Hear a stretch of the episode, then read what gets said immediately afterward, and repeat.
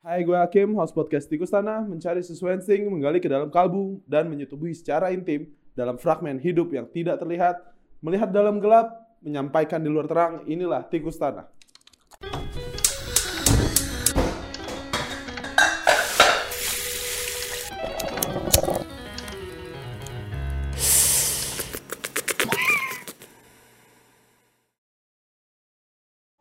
Selamat datang di Tikus Tanah, podcast yang berada di dalam tanah.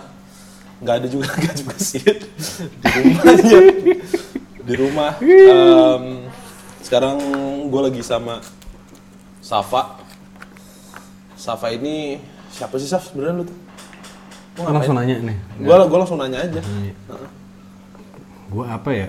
Ini pekerjaannya atau gue Pekerjaan boleh sih. Kalau yang gue tahu dari yang gue tahu dulu deh ya kali ya. Yang gue tahu sih lo eh, head of kalau dari Instagram nih. dari Instagram sih. Oh lu ada contekan? ada ya? ada ada Oh, iya, contekan tenang oke, aja. oke. Jadi Safa Prasojo, lu bisa add add Safa Prasojo di Instagram Di mana di sini ya? di sini Iya. namanya anaknya Zordon, namanya anaknya Zordon. Jadi ini pekerja seni yang berharap komersil non spiritual, Hmm. ya kan? Head of Katak ID atau biasa disebut teater Katak dan anak anak Zordon Production.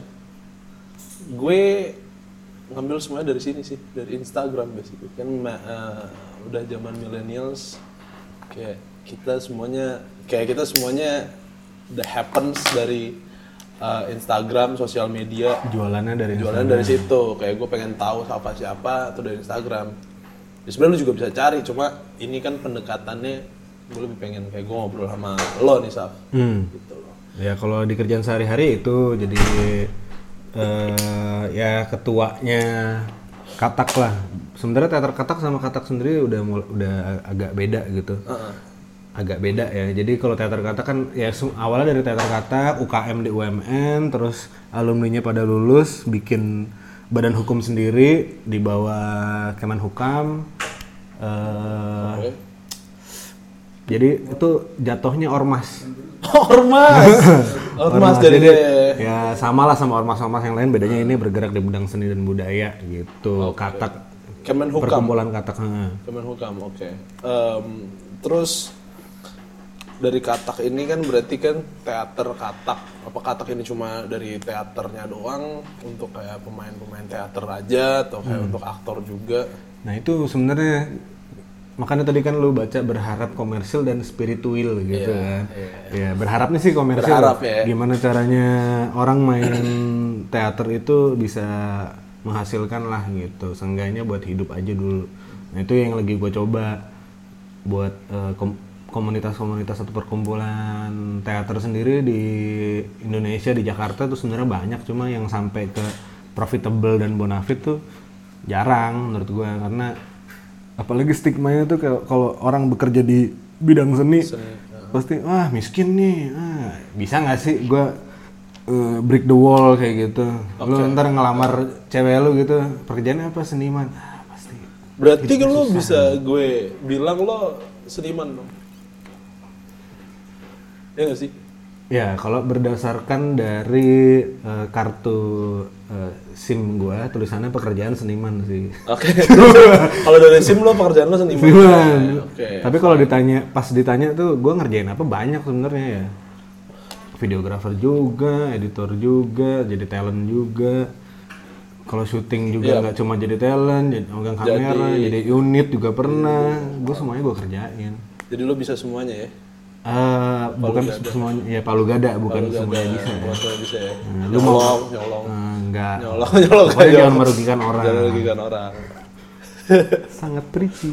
Sangat- Iya sih. Terus kayak katak itu sendiri base-nya yang gue tahu tuh ada dua ya di Jakarta sama di Tangerang. Hmm. Kalau di Tangerang yang gue tahu tuh di UMN. Itu lo join teater, dunia teater tuh udah dari kapan sih? Kalau teaternya sendiri terus aktif eh, masuk di dalam komunitas 2011 sebenarnya. 2011. Hmm, kalau ketertarikan udah dari lama, gue nggak tahu dari kapan. Ke teater kataknya sendiri itu karena di UMN aja kan. Terus gue melihat ada komunitas yang sense of belongingnya cukup tinggi tinggi terus kok kayaknya semangat berkaryanya juga wah die hard Hmm. banget gitu gue lihat temen-temen di situ gue akhirnya ke convert gitu gue tadinya UKM-nya fotografi terus ke situ Oke. bantuin dokumentasi malah jadi ikutan main Oke, tahun depan berarti lu dulu kuliah di UMN lo masuk angkatan? 2008 tahun 2008 sampai 2012 11 tiga- 13 sih. 13 ya? Iya, Oke, offside. udah, offside ya, offside dikit lah, tipis-tipis gitu. Lo kenapa ta- tertarik, Saf, masuk dunia teater? sebenarnya gue di awal kuliah juga pengennya masuk desain masuk sinematografi cuma belum ada 2008 dulu sinematografi ya anak-anak wamen sekarang sudah ada bangsat cuma Jadi ini apa namanya, yang lo BM-in malah datangnya Iya, tapi lo selain itu juga gue buta warna cuy. Jadi gue masuk fakultas desain gak Ah, lo bisa. buta warna ya? Gue buta warna. Parsial. Parsial. Jadi Lo pas bisa lihat warna apa? aduh, warna Ini baju gua kan banyak nih warnanya nih. merah eh Ini. ini merah. Iya. Eh ya, ini nih yang agak susah nih. Oh ya, ya jangan gitu dong. Iya, itu ungu. warna ungu tuh suka ketuker sama biru tua. Oh gitu. Ungu muda sama merah muda bisa ketuker. Makanya lo nggak bisa masuk di desain. Desain nggak bisa. Jadi lo masuk ke jurusan lo di Nah, komunikasi jurnalistik karena di situ ya belajar broadcast juga kan sengaja jadi gue tahu basic-basicnya gue berpikir wah ntar gue bisa lah sengaja teknisnya gitu Tapi perjalanan karir lo gimana sih? Jadi after lo lulus, terus lo sampai akhirnya sekarang yang gua tahu head of teater katak. Hmm, lulus gua eh, sempet ya jadi wartawan dulu lah ya standar gitu gue ikut galeri antara juga belajar fotografi pas masih kuliah Oke. ya jadi fotografer lepas macem-macem terus ya bikin konten TV lokal juga pernah videografer wedding. Gitu pokoknya lumayan serabutan dulu. Variatif ya? variatif terus. Variatif. gue ngerasa jurnalistik bukan dunia gue akhirnya eh, coba ikutan temen yang bikin PH ngapain gitu. Gue ngekru bantuin temen gue sekalian gue belajar. Sampai akhirnya si eh, bokap gue bilang kayak lu ngapain sih bikin kayak gitu? Mendingan daripada lu langsung jadi bos lu jadi kacung dulu masuk kantor sana. Dari bawah ya? Makanya gue masuk ke perusahaan, ke kantor, jadi ke developer sini, Developer Paramount. Paramount. Itu berapa tahun lu di sana? Tiga setengah tahun. Itu juga masuk, masuk masuk mas- jadi reporter dulu, media kawasannya Media majalahnya gue kawasan, bla yang pegang. Gitu. Cuma ngelihat CV gue, bos gue malah jadiin gue kayak mas medianya gitu, bikin iklan lah. Oh Jadi advertising. jadi in- jadi in house advertisingnya juga. Oke. Oke. Tapi lo ketika lo menggeluti profesi lo sebagai developer yang lo di developer itu lo juga lo juga tetap aktif di Iya. eh, teater. Iya. Jadi emang selama gua ngerjain itu nggak berhenti di teaternya tuh. Cuma ya gue cuma sebagai anggota atau malah cuma ya gue ikut-ikutan aja lah. Ini menyenangkan gue ikut deh. Untuk kayak istilah untuk ex exhale lo ya, untuk kayak lo biar nggak terlalu capek di kerjaan lo, lo rekreasional. lo. Eh, apalagi kan gue dua bulan pertama masuk kantor aja langsung minta resign cuy. Langsung ngasih surat resign. Lu baru dua bulan betah. Baru dua bulan gue udah ngasih surat resign. Tapi akhirnya lo lan- tetap lanjutin. lanjut ya gue minta apa dikasih terus habisnya bukan ya buat gue nyaman aja cari temen dikasih teman ya teman kampus gue dulu jadi rekan gue terus ya gajinya dipas-pasin ya, seneng seneng seneng seneng tapi lama-lama bosan juga Capek juga ya. capek juga Capek juga. Nah berarti kan kayak kenapa lo masih nge-keep em, kehidupan teater lo di dunia teater ketika Hmm. lo kerja, lo freelance sebelumnya dari itu juga lo tetap nge-keep eh, dunia teater di dalam eh, hidup lo gitu loh. ya Sebenarnya apa sih yang lo temuin di sana gitu? Nah, kan suka ada yang bilang lu ngapain sih teater mulu udah udah tua lah lu ngapain gitu kan. Ibaratnya kalau anak mahasiswa mau ngeliat gue kan wah udah terlalu senior nih masih waktu itu belum ada yang independennya yang katakan sekarang yang badan hukum. Ngapain sih lu teater mulu? Terus gue bilangnya justru dibilang gila kan tapi malah gue bilang justru karena gue ikut teater tuh biar gue waras. Ngerti nggak jadi Jadi lo ngebalikin eh, perspektifnya. Ketika orang lihat, lihat wah gila lo, lo total di teater. Yang gue bilang wah lo gila sih. Kayak lo bisa dapet apa? Kasarnya bisa dapet apa? Iya. Lo di situ. ngapain sih ada, Ngapain nggak ada sih? duitnya Nggak ada duitnya. heeh. Tapi malah ini menjadikan media lo biar lo tetap waras, tetap tetap sadar lah. Soalnya kan pas lu ngantor kan 9 to 5 gitu malah kadang-kadang sampai malam Eh statis men. terus pulang kantor gua latihan Yep. sampai eh, dini hari lah jam 1 jam 2 jam 12 kelar mungkin jam 1 jam 2 nongkrong lagi paginya ngantor lagi gitu terus tuh. Cuma gua justru capek banget tuh kalau selesai ngantor terus gua nggak ngapa-ngapain malah jadi anjir nih mungkin ya gua ber menganalisis diri gua sendiri tuh kayak mungkin karena ada emosi yang nggak keluar gitu loh. Sedangkan kalau lagi latihan iya, atau explore suatu karakter tuh ada sesuatu yang bisa di ya lu kayak berak gitu lah. Lu kalau makan banyak nih mungkin di kantor lu Lu butuh berak, lu butuh berak. dikasih makanan yang nggak enak ya gua harus keluarin nih. Apa sih namanya eh, katarsisnya Katarsisnya. Ya lu butuh katarsis dan teater tuh lu menuan teater ini sebagai katarsis. lo. And then kayak apa lu masa talented ketika lu ber eh, teater gitu? Apakah lu harus membutuhkan eh, talent tersendiri? Kayak ada beberapa orang contoh misalnya kayak gue kalau harus main teater gue akan sangat apa ya? Kayak akan sangat menimbang-nimbang gitu loh. Nah, Gue takut diri gue nggak talented. Mungkin itu in- insecurities orang baru pertama kali masuk teater. Lo temuin itu juga gak sih sebenarnya malah eh pertama kali gue gabung itu bukan gua ngelihat oh gue jago apa enggak ya bahkan sampai sekarang gue nggak ngerasa sudah menjadi aktor yang baik atau pemain teater atau pekerja teater yang sudah baik atau berpengalaman bahkan gue nggak ngerasa gitu. Cuma justru gue mindsetnya tuh di situ gue belajar belajar ya standar sih belajar dulu. Dan gue menemukan dari salah satu guru gue di situ yang gue anggap guru di situ ya lu di teater atau di seni peran itu lu belajar manusia dan lu bisa belajar seninya ini ilmunya ini bisa dipakai di kehidupan Di, lu lo sehari-hari lo implementasiin ke keseharian lo. gitu. bisa banget dari proses kreatif atau lu cara beradaptasi sama orang Berarti, oke berarti lo nemuin life skill lo di sana, life skill surviving skill surviving gua. skill lo di sana. Dan menurut gue sempet terjadi beberapa ketika gue harus ngebahas, oke gue harus ngobrol sama Safa, head of theater Katak, em, yang udah banyak event, yang udah banyak. oh iya Oke, thank you. Sip. boleh bagi rokok Boleh, ambil aja. ambil.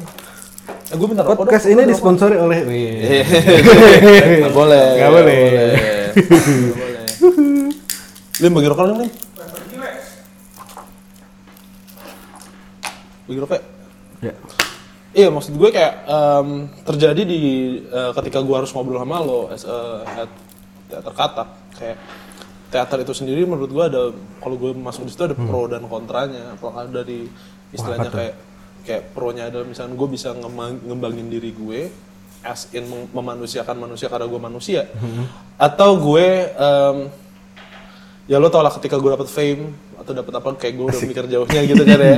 Gue gue gue mikir gue dapet fame gue memanusiakan manusia yang akhirnya gue nggak ikhlas untuk gue terhadap Ya, diri gue sendiri. Kan banyak orang-orang teater yang akhirnya besar gitu kan. Ya besar dan hilang atas dunianya sendiri yang telah dibuat gitu. Menurut gue kalau dia ngejalaninnya prosesnya bener sih kalau kata gue ya, pasti dia eh, bisa bisa memanusiakan manusia karena lu kalau mau jadi aktor yang baik atau lu lagi latihan peran terus eksplorasi itu lu harus punya empati yang besar gitu loh ke orang lain.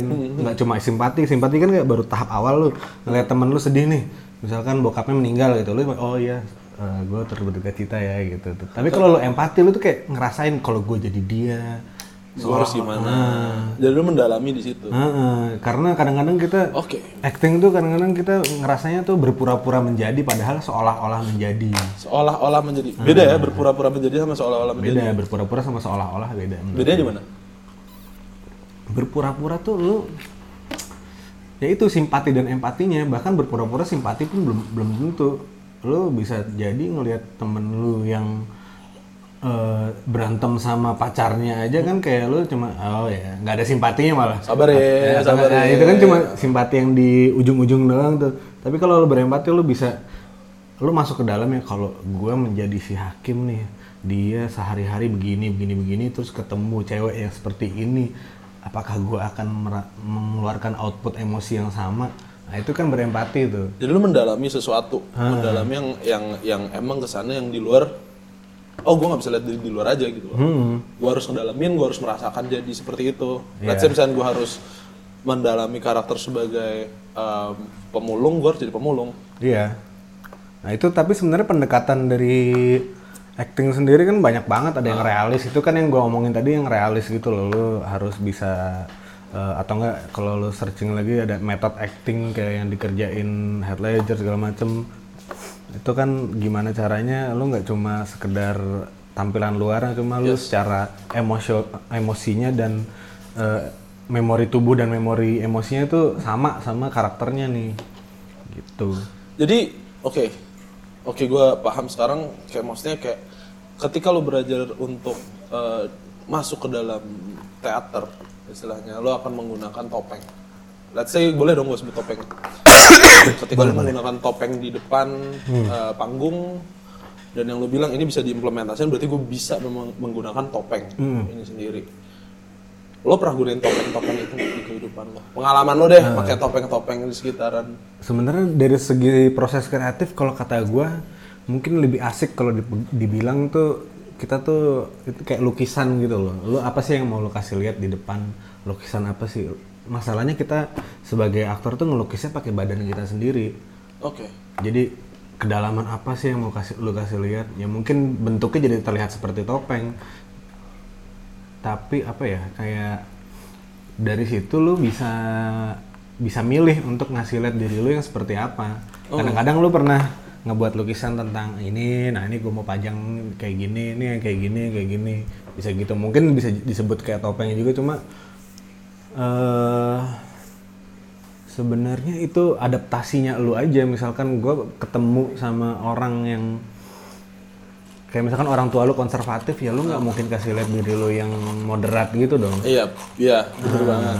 orang tua lu menuntut lu untuk jadi anak yang gini lurus-lurus gitu cuma ternyata lu punya eksplorasi yang lebih luas nggak bisa lu kasih lihat semua orang tua lu mungkin serangan jantung tahu hakim orangnya begini Gini gitu ya. sih, ya. Iya, kayak yang gue sadarin sih istilahnya kayak banyak input yang masuk, yang happen, yang terjadi dalam hidup. Yang kayak istilahnya ada damage tentang kehilangan. Lo akan menggunakan uh, kehilangan yang ada di dalam Iya. diri lo menggunakan topeng yang berbeda-beda. Iya. Gitu ketika lo di depan. Bisa nggak gue implementasikan? Apa either itu damage atau pengalaman yang ada dalam hidup gue untuk mendalami apa yang gue harus rasakan kayak contohnya di teater atau menjadi aktor itu bisa nggak sama atau lo ada cerita nggak? Sebenarnya sih eh topengnya itu sendiri yang lu bilang topeng itu eh skill yang bisa lu dapetin pas lu udah terbiasa switch itu loh. Kalau misalkan lu lagi mengeksplorasi suatu karakter tuh kan mungkin lu risetnya mendalam banget sampai lu mungkin kehidupan si karakter ini lu implementasikan sehari-hari terus lu jadi bisa jadi sesuatu. Nah, itu kan pas lu lagi misalkan lagi syuting film atau di panggung panggung teater yes kan ada switchnya tuh Safa terus ke Pranata gitu. Nah itu tuh yang sebenarnya dipakai buat sehari-hari. Jadinya kayak oh orang ini bisa bisa ngobrol sama gue as in SN siapa? apa gitu. Cuma dalam dalam beberapa kondisi lu nggak punya kesiapan itu kesiapan untuk switch itu. Jadinya kemampuan lu sebagai improvisatoris itu lu bisa im- improve di nggak situ. improve di situ. Improve di situ. Lu kan nggak nggak langsung tahu dong lawan bicara lu itu siapa bos lu itu siapa kalau di kantor atau klien lu kayak gimana. Nah itu lu kemampuan lu untuk improve di situ karena eh, mungkin agak bedanya acting di depan kamera sama di panggung lu kalau di panggung kalau salah lu harus bisa improve secepat mungkin secepat untuk mungkin. untuk untuk bisa masuk kembali ke benang merahnya. Dan kalau lu kedalaman lu sebagai karakter itu sesuai eh, sedalam itu akhirnya improve-nya nggak bakal berubah menjadi diri lu lagi. Misalkan kayak eh, gua berperan sebagai orang tua umurnya 80 tahun gitu. Terus cara, pola pikir gua tuh konservatif. Waktu itu gue dapat naskah kebun cherry the cherry's orchardnya Shakespeare. Itu gue jadi phrase namanya di situ. Pola pikir gue harus konser konservatif mungkin. Jadi justru hal-hal yang eh, hal-hal yang kayak apa ya gue gue melihat itu gue sebagai kayak kepala pelayan di sebuah rumah yang besar gitu terus Oke. terus gue ngelihat di situ ada tuan mudanya nah pola pikir gue gue nggak mikir nih tuan mudanya besok kerja apa eh, dia bisnisnya lancar banget tapi gue cuma pengen lo tidur cepat nih Jam 9, tank. 9 kalau nggak gue omelin lo ayo cepetan tidur gitu pokoknya gue pola pikirnya cuma nyampe situ gue nggak mikirin eh, oh ini lagi kerja jadi gue harus Mengerti. mengerti gitu karena gue nggak sampai situ pola pikirnya nah gue gimana cuma kan pas lagi eh, adegan itu muncul bisa jadi ada satu pemain yang lupa gitu kan dialognya dialognya. nah itu gue harus tiba-tiba improve ya harus sesuai dengan karakter gue jangan eh lo kok lu lupa sih nah itu kan jadi Safa lagi Iya. Safanya tiba-tiba keluar Berarti safanya ini harus disingkirin dulu ketika Ah, lo ada. ditaruh di belakang dulu, disimpan dulu keakuannya itu. Hmm. Nah itu kemampuan untuk kayak gitu tuh yang mungkin harus dilatih tiap hari. Kadang-kadang kita suka munculin keakuannya itu terlalu besar gitu loh. Nah kalau di panggung itu nggak bagus atau di kamera itu nggak bagus, di kehidupan nyata menurut gue juga nggak terlalu bagus. Terlalu bagus. Ah, Pelan-pelan gitu kalau Contoh gini, Sof. Kayak gue lagi eh, podcast sekarang di sini. Hmm. Eh, berarti gue di sini to be honest, berarti gue pasang topeng gue. Parah. Kasih ini, Mas. Iya gak sih? Ah. Iya gak sih? Lo, lo pun duduk di sini lo pasang topeng. Iya atau enggak? Pasti, apalagi medianya nih ya, media mungkin lo pernah denger di podcast yang lain kayak ada kamera, pasti pribadi lo lain ya. Lain, lain, lain, men. Lain. Lain, Terus dipasang clip on lain. lain juga. Lain Suara juga. lo beda. Suaranya gitu. beda, kayak, intonasinya beda. hmm, ada pressure yang bikin lo harus gitu, padahal lo bisa santai. Padahal ya harusnya sih bisa santai gitu loh. Cuma kan lo nggak tahu ntar dilihat siapa. Dia lihat siapa siapa yang ngeliat. kayak lo ngomong kasar juga kayak lo nggak bisa sebebas Nggak itu bisa, gitu loh. gitu. Di depan orang tua lo ngomong, Ah, ya, kan bisa. bisa. bisa. Bener bener bener bener. So so emang berarti keakuannya ini yang, yang memang harus dikontrol dan diposisiin Ah, kapan diposisiin. harus ngeluarin. Mungkin kalau misalkan di adegan atau di panggung atau di kamera lu harus sedip mungkin sama karakternya.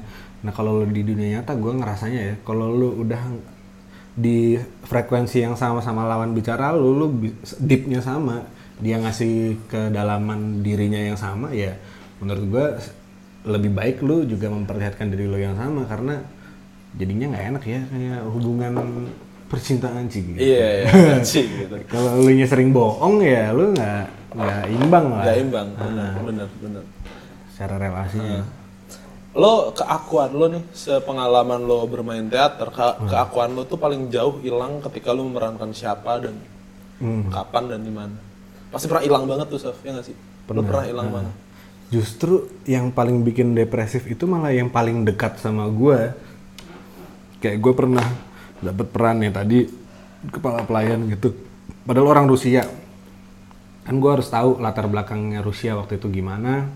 Tahun itu lagi ada apa revolusi industri eh revolusi budak jadi itu budak dibebasin tuh tahun itu dan gue tuh dulunya budak jadi jadi gue punya pola pikir yang beda dong dengan orang-orang yang orang-orang yang free gitu yang bebas.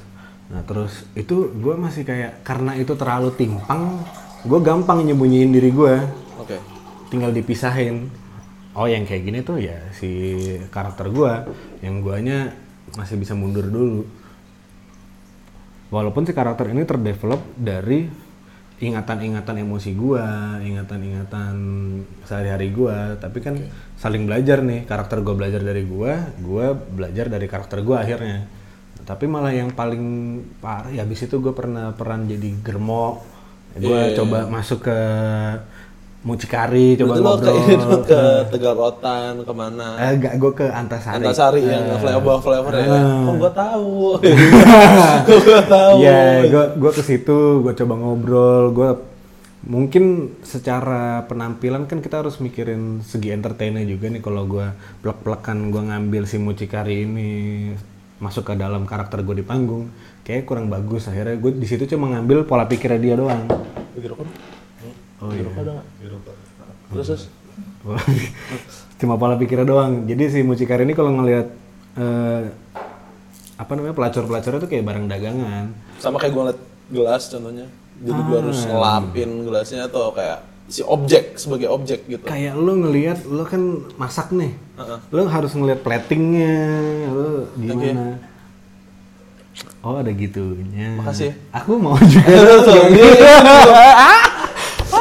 Iya, Terus habis itu, mucikarinya kalau di sini mucikarinya ini. Hmm, hmm, enggak mucikari nggak sepeduli itu. Nggak sepeduli itu dia. Dia nggak bakal cium barang dagangannya. Sekalipun dia akhirnya ngapa-ngapain, dia itu cuma QC dong, jangan jangan. QC-nya doang. Kayak, Oh, gue tes nih. Ini masih layak atau enggak? Heeh.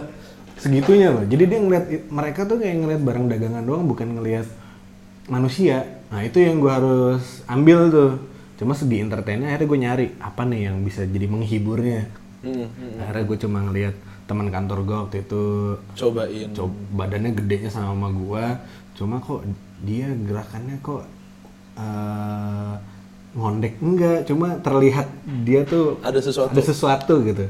Nah, sutradara gue bilang, lu gimana kayak entertain bencong terus menurut gue bencong tuh kayak hal termudah untuk entertain lah gitu loh, kayak receh banget. Gue coba, ya ini gue mungkin bisex gitu. terus Iya, iya, jadi iya, iya.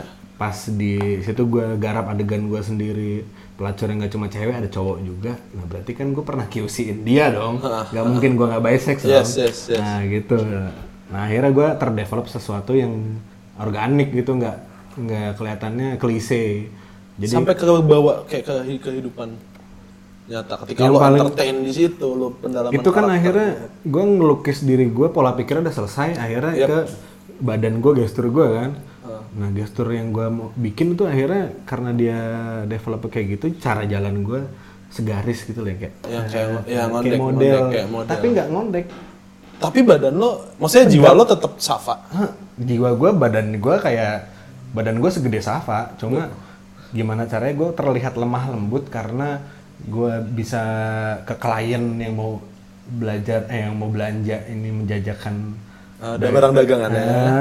Itu gimana caranya gue bisa menghibur mereka ter terus gue harus cara ngomongnya gimana akhirnya yang paling ke bawah ya karena gue kayak gitu kalau ngerokok gue jadi begini Jadi kayak ngondek gini ya. Jadi kayak cewek ya. kayak Maksudnya jadi ngetril bisa gue Cucok cin gitu kan. nah itu karena itu beda banget sama diri beda banget sama diri gue yang asli itu sampai ke bawahnya. Temen saya sampai ke bawah kayak separah itu lo sih. ngobrol ketika di luar, cuma di luar. yang yang paling kan kita harus nge-breakdown matrix-matrix di diri kita sendiri kayak sampai ke tahap semakin bagus lu nge-breakdown diri lu semakin bagus outputnya kayak sampai ke gestur cara ngelirik gitu-gitu kalau lo bisa breakdown sampai segitu kan bagus tuh nah gue tuh kan sampai cara gue menyentuh lawan main gue nah itu yang kesisa tuh di situ bukan di pola pikir gue pola pikir kan karena beda gue bisa kayak mengiris itu beda gitu cuma kadang-kadang yang masih ke bawah ya kayak ngambil gelas ngerokok Rokok. Nah, gitu-gitu cara nyentuh orang kok lu jadi gemulai gitu sih mungkin gue masih ke bawah tapi justru yang paling susah yang terakhir nih yang Kairo ini Yang Cairo yang itu kapan sih bulan kapan? Januari Januari kemarin Bulan Januari kemarin. 2019. 2019 hmm. gila gue minum mulu Ini mau udah udah, udah masih ada Udah, Udah. itu karena adegannya itu karakternya orang Jawa gue juga orang Jawa gue juga jawab baby. Ceh, iya. Jawa primordial Jawa sekali. Pride, Jawa Pride cuy. Iya, Nah, iya. Tapi Primordial semua, banget. semua suku bo- Semua bagus. suku sama bagus. Terus terus. Pribumi nggak ada. Eh, pribumi. Ada ada. Ada ada udah udah dari situ. Udah dari situ. Nah, itu malah justru karena kedekatan sama gue pikir ya pas gue tadinya gue nggak mikir mau main di naskah ini karena gue kayak ngerasa ah gue jadi pengurus aja gue jadi head of katak aja gue ngurusin perintilannya. Ternyata si sutradaranya ini ngerasa nggak ada yang pas nih terus nunjuk gue mau nggak lu? Terus ini dapat perannya apa? Tadinya kan perannya ada yang belum dapat itu ada dua ada orang Jepang sama orang Jawa ini Gak awalnya tawarin orang Jepang, muka gue orang Jepang dari mana gitu. Gue perlu ngedevelop badan gue seperti apa. Apa gue luluran, putihan gitu ya. Di dempul. Di dempul. Akhirnya gue coba ngebantuin orang ya paling lah gampang lah jadi orang Jawa. Gue logatnya gue bisa dapetin cepet gitu kan. Ternyata pas ke develop diri gue sendiri sama si peran ini sempet sempet bentrok gitu loh maksudnya kayak ini nih perasaannya siapa nih? Perasaannya si Safa apa si Gilang nih perannya? Nah itu tuh sempet ada yang mau mengakusisi keakuan gue gitu loh. Nah ini yang bener yang mana nih? Karena di situ ceritanya tuh si Gilang ini kayak pengusaha Jawa Oke. terus eh, berasal dari keluarga yang cukup konservatif tapi bisnismen juga. Jadi harusnya dia di tengah-tengah nih mod- moderat tapi lebih ke konservatif. Itu terus eh, dia punya tunangan dia pun kenapa mau tunangan karena disuruh bapaknya aja mau dan ngelihat tunangannya juga ah oke lah boleh lah gue nikahin nggak Fine banget ya. nggak jelek gitu. Terus orangnya juga menarik lah menurut gue tapi tunangan gue justru tipikal yang anak indie banget gitu loh kalau di zaman itu. banget. yang kayak woi dia sukanya main piano. Mana ada cewek zaman tahun 1942 itu. Terus settingnya 1942 eh, ada cewek yang mau pekerjaannya main piano gitu kan. Kayak mau ngapain? Di situ kan paling kalau nggak jadi istri orang ya penjahit lah seenggaknya. Atau ngapain bersih bersih pembantu. Mentok segitu cuma ini mau main piano wah ini gila Sesuatu ya, ini- ini cewek ini sesuatu. hipster banget nih. Gue sebagai pengusaha terus gue merasa punya Power. power harusnya gue bisa nih dapetin dia. Ternyata seiring berjalan waktu si cewek ini malah suka sama tentara Jepang Jepang yang waktu itu settingnya terus Jepang baru datang tahun 42 dan narasinya itu membawa kemerdekaan buat Indonesia kan Heeh. jadi terlihat, wih, dia udah sangat hipster. Pengennya sukanya sama yang hipster juga dong, nggak sembarang bisnismen, ah, standar lah bisnismen. Hmm. Standar orang kaya biasa lah dia ya. gitu kali ya. Terus dia ngelihat ngelihat ada orang Jepang yang ternyata cukup menarik buat dia, terus Dia jatuh cinta sama berlanjut ngobrolnya, jatuh cinta ngobrol, tapi ya gitu. Akhirnya nikahnya tetap sama gua karena ketahuan sama orang tuanya dan gua harus terpaksa gue harus nikahin dia padahal dia suka sama orang gitu gue masih Aduh gila, masih berasa gak sih? masih berasa Masih berasa sih. masih berasa Jadi gilangnya ini nggak hilang dari lo. Sempat nggak hilang. sempet malah jangan-jangan ini perasaannya gilang gitu loh Heeh. jadi selama gue latihan gue harus ngerasain jatuh cinta dan patah hati berkali-kali asik gitu Jatuh cinta dan patah hati. Berkali-kali. sampai dari yang tadinya gue ngeliatin si tunangan gue si Kirana ini eh, ada adegan kedekatannya dengan si orang Jepang ini Hiro itu tadinya gue biasa aja lama-lama anjing gue bete banget ngeliatnya sampai sampai sampai lu di panggung itu pas lagi latihan eh, pas lagi latihan gue bete ngeliatnya akhirnya gue setiap adegan itu nggak pernah mau lihat gue keluar nggak sampai bisa segitunya. Sampai segitunya akunya itu hilang. Eh, pas Sampai lagi latihan gue ngerasa memaklumi karena gue lagi mencoba mendevelop eh, eh, karakter gue perasaannya gimana kalau kayak gitu ya gue rasa itu masih wajar cuma begitu sampai rumah padahal nggak ada apa-apa tapi kok gue bete gitu Sampai sampai segitunya. Depresif dong. ya di ya gue nggak mau simplify itu depresi cuma jadi ada perasaan lu kayak ada perasaan nggak enak gitu kayak ngerasa firasat atau apa gitu cuma ini Tapi nggak ada. nggak ada Nggak ada apa-apa lu tuh lagi apa-apa. fine fine Lagi aja fine-fine lu aja. lagi happy lu habis latihan lu juga eh Lu sampai kayak balikin keakuan gue, balikin Safa gue gitu. Apa lu ada recall cara recall lu tersendiri ketika lu hilang di situ? Nah itu gue gue gimana ya waktu itu ya survive-nya ya. Ya gue harus me- berdamai sama diri gue sendiri juga akhirnya. Berdamai sama diri lu sendiri. Jadi gue itu gue coba nikmatin nggak enaknya sampai gue akhirnya ini tuh bisa mengirisnya itu gue coba dengan malah justru gue latihan di rumah latihan di rumah gue mau coba jadi gelang ah gitu dari mimiknya gitu switch di rumah. terus gue coba eh, sebentar lagi oh ini gua nih jadi udah mulai ke kebagi-bagi bahkan lagunya dia kan gue ini kan agak musikal ya ya semi musikal gitu. Lagu gue coba mainin tapi se- sebagai Safa coba gimana gitu. Oh Safa kalau nyanyiin lagu ini tuh gini, Gini. kalau Gilang gitu gini. iya jadi gue kayak iya, gue ya, gue breakdown breakdownin nih apa sih sehari-harinya ya? gue pecah-pecah nih. Ya, kalau misalnya si Gilang pas lagi latihan kok rada medok tapi kalau gue ngobrol sama lo di Suaka gitu ya beda Beda, gitu. beda, beda, beda, beda, beda. malah justru di situ yang rada rada kepisah eh rada susah misahin keakuannya Keakuan.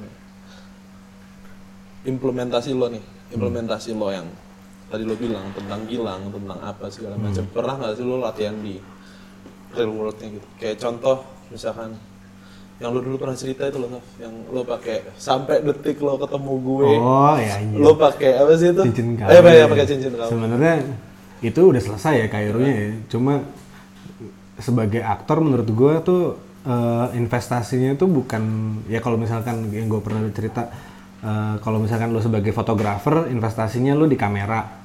Lo sebagai produser lo investasinya mungkin di kru-kru lo punya apa. Nah kalau aktor lo harus punya investasi pengalaman, investasi referensinya, nggak cuma dari baca. Cuma kan ada buku buku berarti peran penting ya? banget. Buku peran penting. Gue ngerasa teman-teman gue banyak yang lebih hebat dari gue dalam soal riset. Bukunya bisa segini-segini gue paling cuma baca sedikit lah nggak sebanding. Nah teman gue ada yang bisa setebal itu ada yang mungkin karena eh, terbatasnya waktu dia juga ya bisanya cuma baca doang. Nah gue ngerasa lebih fleksibel temen gue kerja mungkin ya gue freelance gue harus coba implementasi sesuatu lah.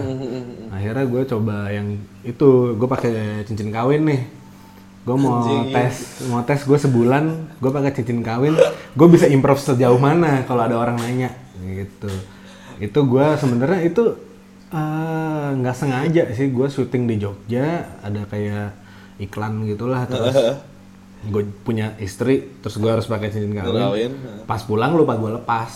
Jadi lu pakai cincin kawin itu? Heeh, terus gue mikir ah dilepas juga lah, masih sakit nih ntar lah di rumah.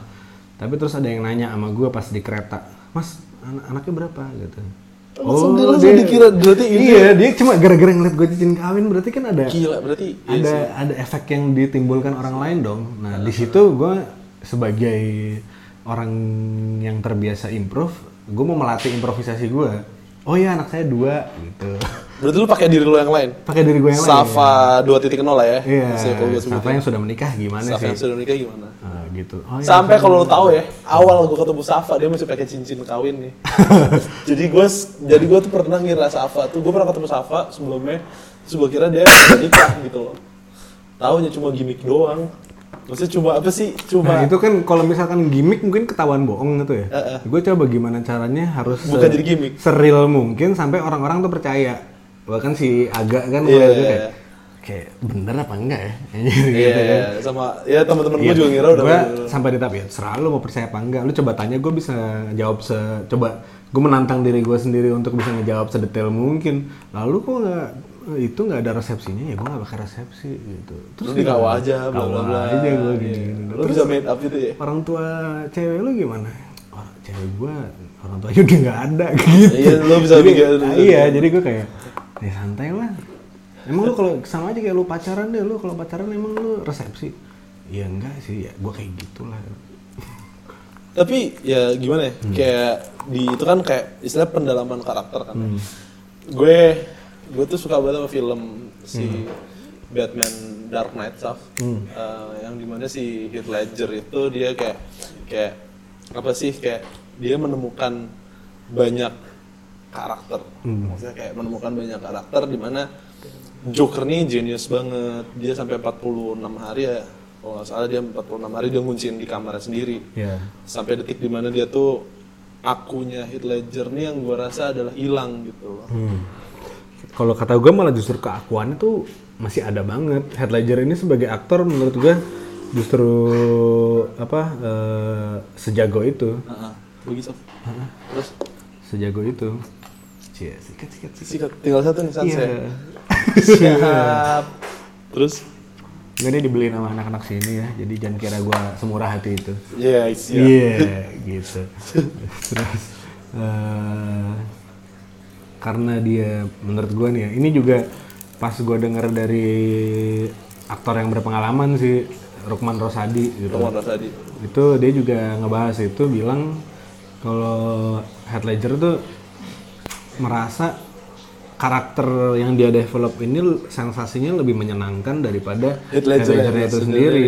Oke. Justru karena dia tahu perbedaannya dan dia mungkin ngerasa menurut gue ya keakuannya ak- si Heath Ledger ini sendiri tidak semenyenangkan itu, dia depresif terus tiba-tiba hilang Jokernya. Selesai selesai filmnya ditayangin dia nggak bisa jadi Joker lagi, pola pikirnya balik lagi, tanggung jawab dia sebagai suami atau an, apa seorang bapak yang punya anak atau sebagai warga negara yang harus patuh dengan hukum dan moral-moral lingkungannya itu kayak anjir gue gak enak banget mungkin mungkin itu yang bikin dia jadi akhirnya bunuh diri mungkin gue nggak tahu Berarti bomnya di dunia teater dan eh, acting ini menurut gue bomnya adalah ketika memang itu udah ditampilkan di layar atau lu udah ditepuk tanganin gitu loh.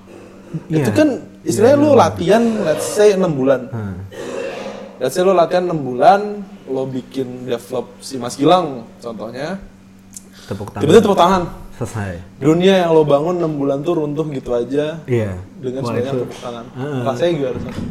emang Rasanya gimana? kalau lu menggarap karakter itu seserius mungkin emang jadinya semenyeramkan itu ya mungkin kayak misalkan lu sebagai hakim atau lu sebagai siapa nih Wafi. Wafi sebagai Wafi itu eh, tiba-tiba ditepuk tangan penonton terus Wafinya hilang gitu. Gue nggak bisa jadi dia lagi. Ketinggalan. ketinggalan. Terus hilang aja gitu. Terus lah gue gue jadi siapa nih kalau yang akunya ini kayak ngerasa nggak mau keluar lagi atau ngerasa nggak enak? Itu ternyata eh lu nya ini kalau hakim nih sebagai hakim itu sudah menyenangkan terus lu ternyata aslinya cuma se- sebagai mungkin pedagang asongan yang menurut lu secara finansial dan tingkat kebahagiaan lu yang biasanya lu dapat sebagai hakim tuh beda lu harus minum kopinya Starbucks se- sementara lu sebagai pedagang asongan tuh cuma bisa sampai ke kopi saset. Saset. Nah, mungkin itu akan menjadi stres kan. Nah, itu yang yang bahayanya di situ cuma ya pekerjaannya itu kan pekerjaannya si aktornya itu sendiri harus bisa rilis menurut gue. Kadang-kadang kita cuma bisa jadi sponge kan, menyerap doang terus nggak diperes lagi, nggak jadi nggak keluar lagi nggak keluar lagi. nggak jadi asli lagi Nah, nah itu sebenarnya triknya ya lawan main lu atau mungkin pacar lu atau mungkin orang tua lu kalau lu deket sama orang tua lu atau ya ke psikiater sih kalau ke paling bener lah Hollywood gitu kan Hollywood pada pak punya psik- psikiaternya sendiri. Ba- banyak sih beberapa film kayak Hannibal Lecter Hmm.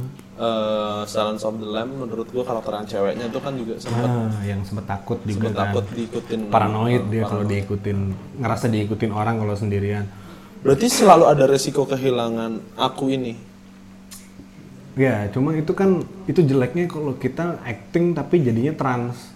oke trans dalam arti kayak kesurupan lu kesurupan karakter lu lu jadi nggak sadar diri lu siapa lu boleh menyimpan keakuan lu di diri lu sampai sejauh mungkin cuma jangan dihilangin. Ibaratnya kalau lu trans lu kayak kesurupan gitu nah ini secara keilmuan tuh nggak bisa diukur. Sampai sejauh mana? Heeh, ini gimana nih nge-breakdown nge-breakdown lu kalau misalkan cuma kesurupan doang ya kesurupan orang Belanda lu jadi orang Belanda gitu.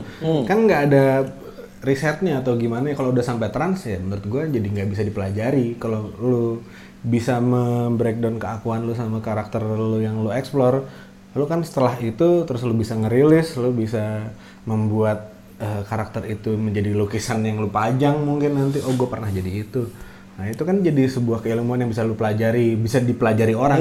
Caranya gimana biar seperti itu lu bisa sebagai akunya itu bakal ngasih tahu oh waktu gue jadi ini gue begini begini begini. Cuma kalau lu cuma trans pakai ya jadinya kayak kesurupan doang lu terus jadi nggak inget diri lu siapa menurut gue jadi nggak bisa diukur aja. Sayangnya gitu. Mungkin ada beberapa orang cuma trans doang dia ah, kayak kesurupan terus selesai. Mungkin ada yang jadi bagus saking ada yang kelepasan juga ada yang kelepasan. Itu mungkin bahayanya di situ. Iya, iya. Berarti memang harus ada si aktor ini sebelum mendalami karakternya harus feeling safety dulu, kalau gue kalau gue biasanya tuh bikin esai Ini treatment lo. treatment gue treatment ke diri gue sendiri. Gue bikin esai tentang karakter gue seenggak penting apa pun karakter gue gue pernah cuma jadi pasukan gue pernah cuma jadi figuran doang.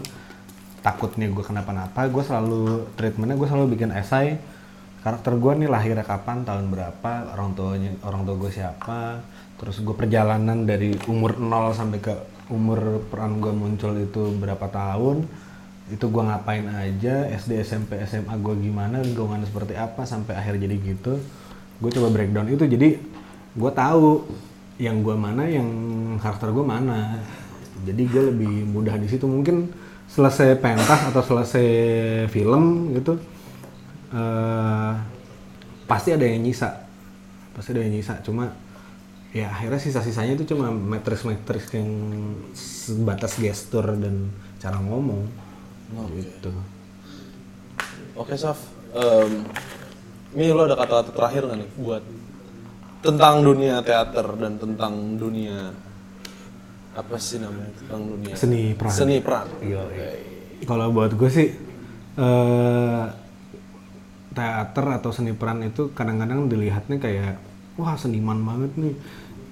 Atau kayak ah pasti susah dinikmatin ada teater apa gitu terus lu lebih milih nonton bioskop which is fine cuma eh, kadang-kadang eh, stigmanya itu kalau teater wah ini pasti serius nih. Wow yang kontemporer. Wah, yang gimana, gimana. Padahal bisa bisa juga itu menghibur, bisa juga eh, itu entertaining. Nah terus seba- atau lu mau belajar wah lu harus ntar kayak tadi yang gue ceritain lu harus eh, sebenarnya itu justru asiknya di situ lu sebagai aktor eh, pengetahuan lu tentang manusia lebih banyak karena lu mau nggak mau jadi tahu sesuatu kayak gue acting jadi koki gitu ya seenggaknya gue tahu cara megang teflon tahu cara nyalain kompor nah kan lu Motong, cara motong. Ah, cara motong. Se, se- seenggaknya lu tahu sesuatu yang baru, jadinya lu yang mau coba belajar seni peran tuh eh, mau nggak mau jadi pintar menurut gua sih. Dan itu improvisasi lu dalam hidup jadi lebih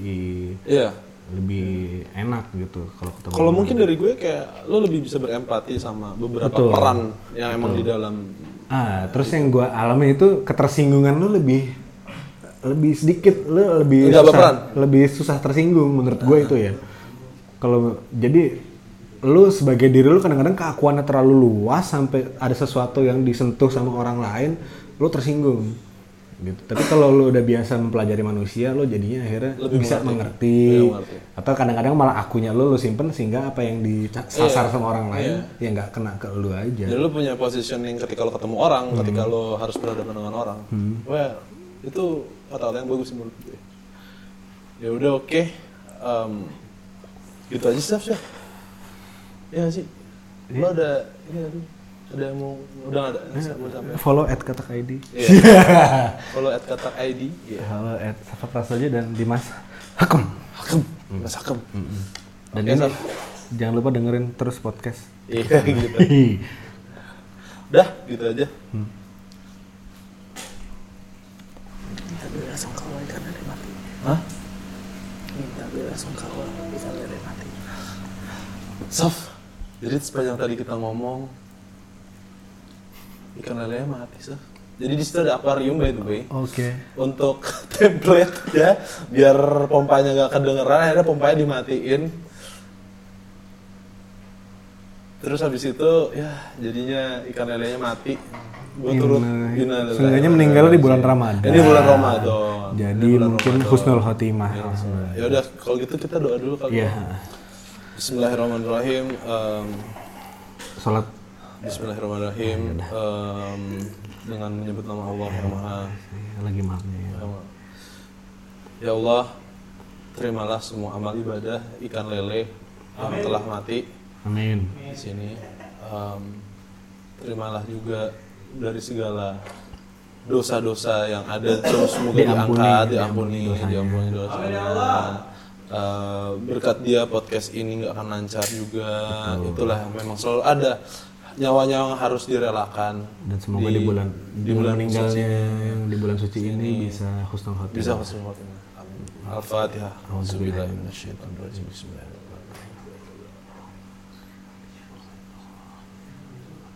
Amin. Amin amin ya rabbal alamin.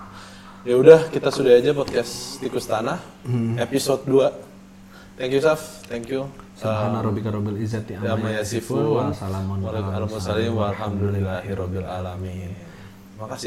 Thank you.